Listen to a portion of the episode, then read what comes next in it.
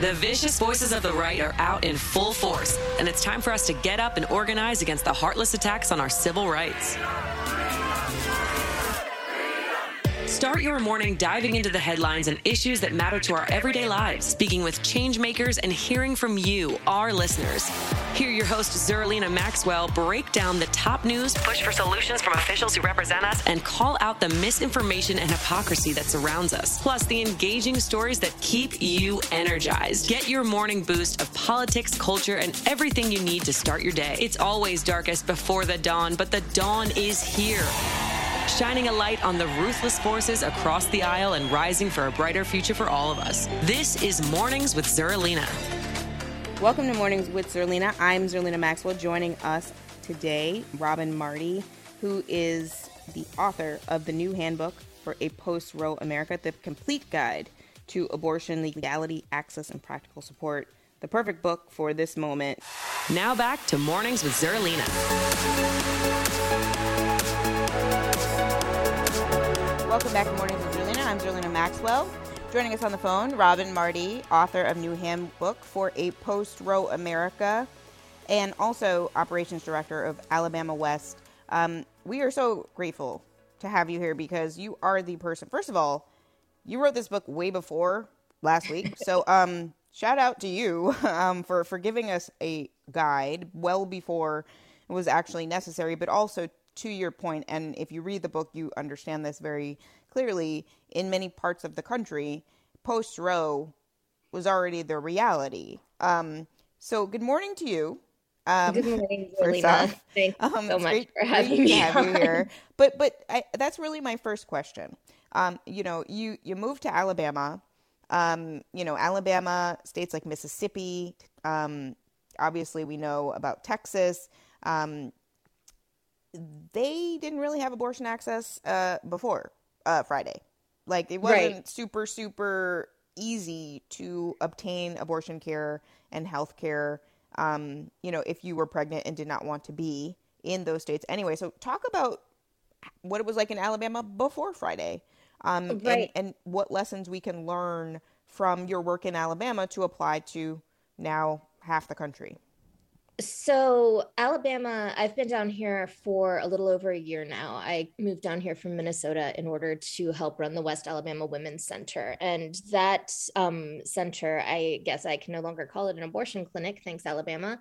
Um, it was responsible for about half of the abortions in the state of Alabama. That's the reason why Yellowhammer Fund decided to purchase it in 2020 when the original owner wanted to retire because there are so few clinics, especially in the Gulf region, that if that clinic had disappeared, it would have decimated access as it was. Alabama is a state that had a 48 hour waiting period that required a person to come in, have an ultrasound, have counseling, receive state mandated information that was supposed to talk them out of their abortion. And then they had to leave for at least 48 hours before they could come back and actually have their procedure. So this was already a landscape that was very difficult. There were three abortion providers in Alabama Alabama. There was one in Mississippi. Um, there were three in Louisiana. And then there were about 15 in Texas. And it was hard. But then what people have kind of lost track of is that in September of 2021, Texas lost abortion access almost entirely. And so for the last 10 months, we've been dealing with this wave of people who have been leaving Texas in order to leave the state to get abortion care. Um, I believe there was a report that just came out that said that by the point in which the decision happened, 1,200 people a month were leaving the state in order to access abortions. And wow. to put that in perspective, the West Alabama Women's Center usually did about twice that amount of abortions in a year. So the amount of people flooding out was taking over all of the other clinics that were surrounding it. And then, of course, about a month ago, um, the state of Oklahoma completely banned abortion as well. And so things got more and more overwhelmed as clinics, especially through the Gulf, were overflowing and people couldn't get care. So, the perspective from Alabama is that at the beginning of 2022, we were seeing about 200 patients a month Um, and of those, maybe 25 were from out of state and mostly from Mississippi because they couldn't get it in time or they needed to come to us for other reasons. Um, and then as of last month, we were on track to about 400 abortions for the month. Um, that did not happen because we had to close down a week early, but we were on track for 400 abortions, and 25% of those abortions, about 100 people, were coming from out of state, um, not just Mississippi, but Louisiana and Texas. We had Texas patients that came in every week in order to get care because they had to now travel four states to be able to get an abortion that was supposed to be their legal right. It is so scary to hear that laid out um, because we're talking again about before Friday. Um, yeah, that, that, about, that, was when things were good. Right, yeah. before good in quotes, but bef- better. They were better yeah. than than now. Um, so let's talk about now. Um, yeah. Obviously, things weren't great as you just laid out there, but how are they going to get worse in the in the near term? Yeah, so on Friday we were only seeing first day appointments, um, so just counseling and and ultrasounds, and we had 21 patients in our lobby when the decision came down, and we knew prior to this because of our planning that the moment that the decision came down, we could no longer provide any more care. Um, so that was 21 patients that were in our lobby that we had to tell every single one of them that abortion was no longer legal in Alabama and that they were no longer able to really even begin the process to get an abortion in our clinic.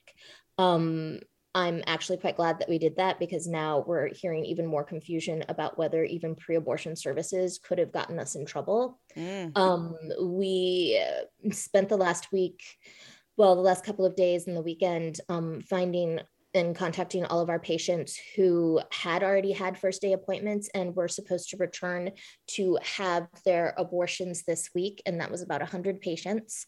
Um, contacted each of them, told them where the next nearest clinic was that had availability, which was in Atlanta, Georgia. Um, and then asked them what sort of help they needed to get there because these are patients that either were not from Alabama or even if they were in Alabama, the amount of logistics and the effort that was necessary for them just to get into our clinic was a lot. And so now suddenly we had to tell them not only do they have to start over, but they have to do that another three and a half hours away. So we did that. Um, at this point, there's no legal abortion available in Alabama I'm sorry. This has been a really hard week. No, There's no, no I, am I'm, I'm with available. you in the emotional. I, I I'm I'm just thinking about what it would be like to be in a waiting room and then told that you can't actually choose to what you want with your body. Like in that moment, it was awful. I like I was actually at home because I didn't think the decision was coming on Friday. I, I thought it was coming in the next Friday. week too. I have to be honest. I, thought I it was, was like, oh, they dropped this early. Everything for the idea that the decision would be on Monday. Right. We were going through these patients. All of those patients would have been through their 48 hour wait and they would have been in on Monday. And every single one of them would have been able to get their care because we would have had it completed before that decision came down. Um, and each one of them was denied. We had sexual assault people. We had one person that we know can't leave the state um, for a variety of reasons. We had minors that were there with their parents, and we had to turn every one of them away. And if it had just been one more day, they all would have gotten care. Um, but so, yeah, there's no legal abortion in Alabama. Um, there is legal abortion, ironically, at the clinic in Mississippi for another week, I believe, before their trigger will go into effect. Um, Louisiana had all abortions stopped, but one clinic did challenge it, and they are open now until the 7th, which is when they have their next court hearing. Texas went completely dark. Um, so even their six weeks weren't allowed. But, and to be clear, six weeks is two weeks past a miss period at best. Right. Um, but they just filed a temporary restraining order. So they now have those two weeks back until the courts decide otherwise. And that's the part that's so frustrating and hard for those of us who work in clinics is that the landscape is different every single day at least prior to this, we had some sort of understanding of what was happening. Right. But Utah was gone and now Utah's back. Idaho was gone. I believe Idaho's back for a minute. Um, nine states disappeared overnight and now some of them are back or just one clinic is back or just a couple of weeks is back. And we don't know how to schedule people anywhere else or help people go anywhere else because by the time they can get an appointment it might be gone again. How do you decide where a person can access an abortion when at this point everything is so fluid that it literally disappears clinic by clinic overnight that is such an important point that I, I don't think people fully understand about this moment. That basically what the courts did by, uh, the Supreme Court did by sending it, quote unquote, back to the states is just created chaos, complete and Literally. total chaos. Um, and a, a, part of the chaos that I've been reading a lot more about and um, reading threads by uh, OBGY, OBGYNs and abortion providers is the fact that because some of these these laws in the states criminalize or penalize or you know open to civil liability the actual doctor, the medical provider, the abortion provider, even in instances where abortion is the health care that is prescribed for that particular medical emergency, that doctors, instead of doing whatever they need to do to deal with the emergency medically, they get on the phone with lawyers, the hospital, to see what their legal exposure could be potentially yes. for, you know, performing an abortion because of an ectopic pregnancy or some other type of medical emergency. I mean, talk about that piece of this from the perspective of an abortion provider and the uncertainty there because it is about yes the patients that are impacted but also the medical providers who now are like do i call the lawyer to see if i can do this medical procedure to save the life of this person and they're going to die while I'm talking to the lawyer on the phone. It's completely harrowing at this point. Um, we had a local news station that did a story talking to a criminal lawyer who um, was contacted by some doctors. Um, I'm going to be completely frank and and angry right now. The Alabama Medical Society could have stepped up at any point in this and actually tried to push for something or tried to make their voices heard. They're only doing it now because now they're worried that their licenses are at risk. Mm. Um, doctors in Alabama, by and large, were not providing abortions even in medically indicated situations. We saw so many patients who would go into emergency rooms with bleeding um, go into emergency rooms because they thought they were having ectopics, go into emergency rooms because they thought they were having miscarriages and not be examined.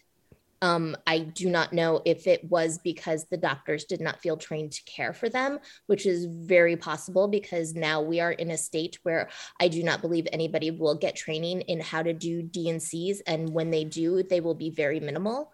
Um, we had a patient who went to our local hospital because she was having an ectopic, and that hospital did not have methotrexate. And by the time they were able to get her to a hospital that did, her tube was about to rupture. They did laparoscopic surgery on her instead, which is removal of the tube. Um, they punctured her bowel all because of a lack of having medication on site that should have taken care of that ectopic. Um, we don't know what constitutes a medical emergency out here in Alabama. And even worse, when that lawyer asked the attorney general to please help define exact cases so that we would know, the attorney general has yet to respond. Uh, so we're flying blind. We don't know what constitutes an emergency. What we do know is right now in Tuscaloosa, um, we intend to we've we've closed. We had to close because this is so ambiguous and we don't know how to keep our staff safe, um, but also in order to provide a very clear delineation between us having seized all elective abortion, as including referrals, and are reopening on the 11th of July as a reproductive health care center that does not provide any abortions or abortion referrals, but provides all of these other reproductive health care services that are extraordinarily needed in Alabama, but will also be available if a person has a pregnancy complication and does not feel safe going into their hospital.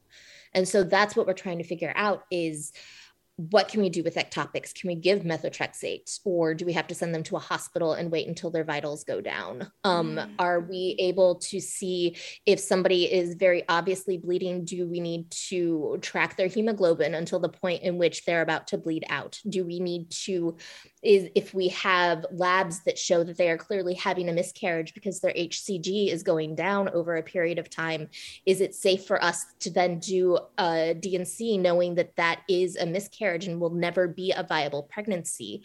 These are all the questions that we're asking and that we need to figure out before we open again because we know that people aren't going to go to their hospitals because now they are afraid that they are going to be accused of trying to manage their own abortion. Mm-hmm. And if mm-hmm. you look at these new laws, especially if you look at the model legislation the National Right to Life Committee is telling red states to pass.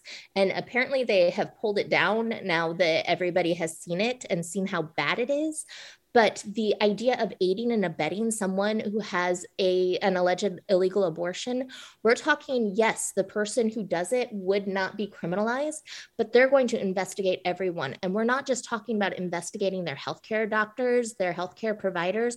We're talking about they're going to ask their families. Mm-hmm. and we are speaking about a very poor community, but also a very Black community mm-hmm. that is going to go into emergency rooms because that is their only healthcare option out here.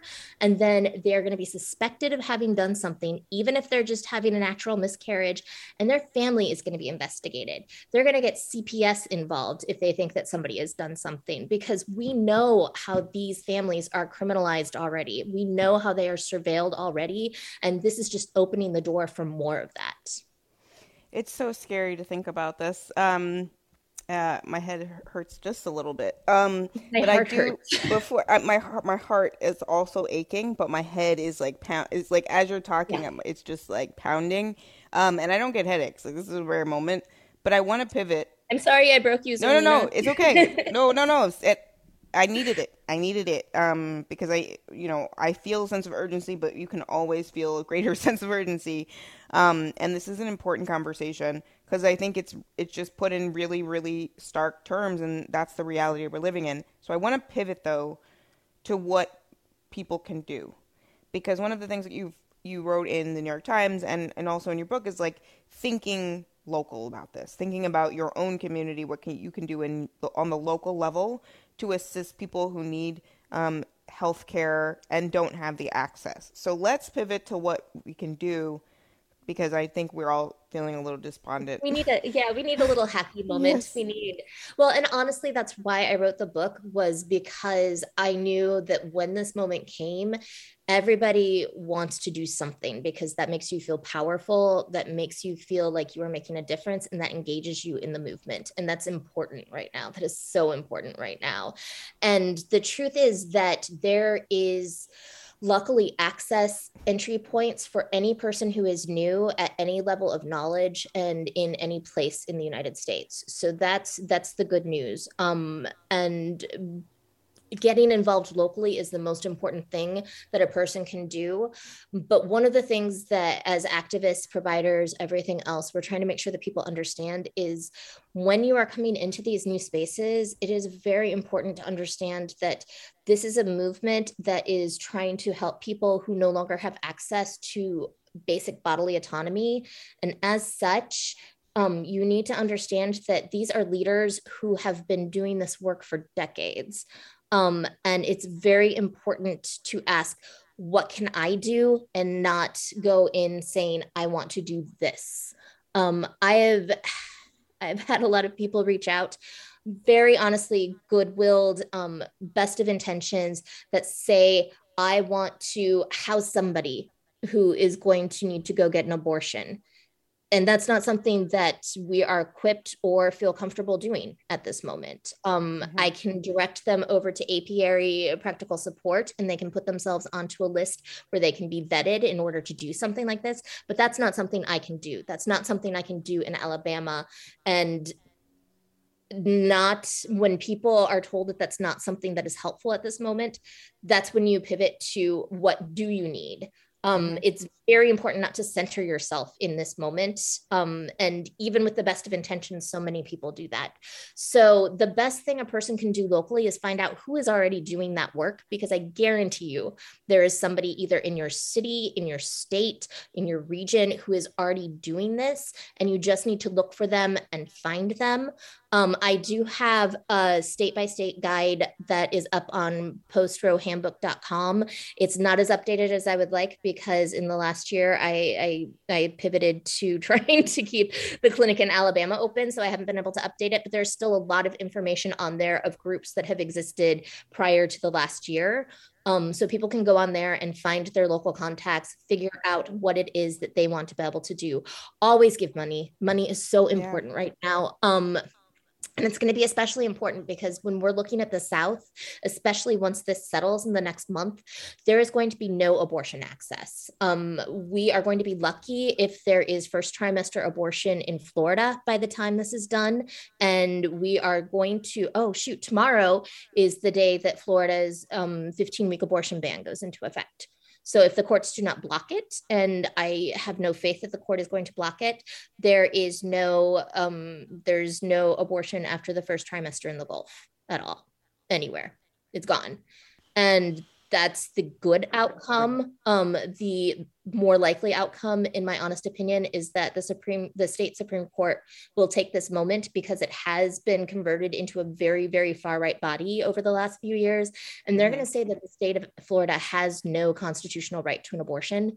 And then there's going to be a law that will make all abortion gone. And then we are talking about an area from Texas all the way to the ocean where the closest legal abortion will, within a matter of months, be in North Carolina or oh. Southern Illinois. And I need to make okay. it very clear that this is not just an abortion thing. The problem is that this is also the same area of the country that has failed to expand Medicaid and has done that very right. purposefully.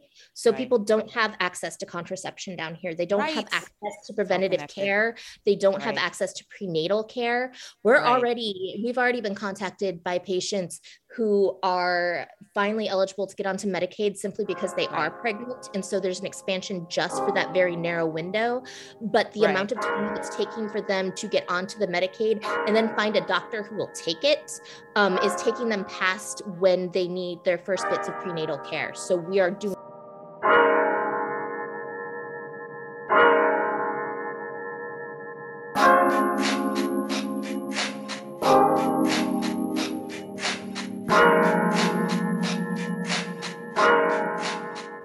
listening to Mornings with Zerlina. Check in for new episodes every weekday.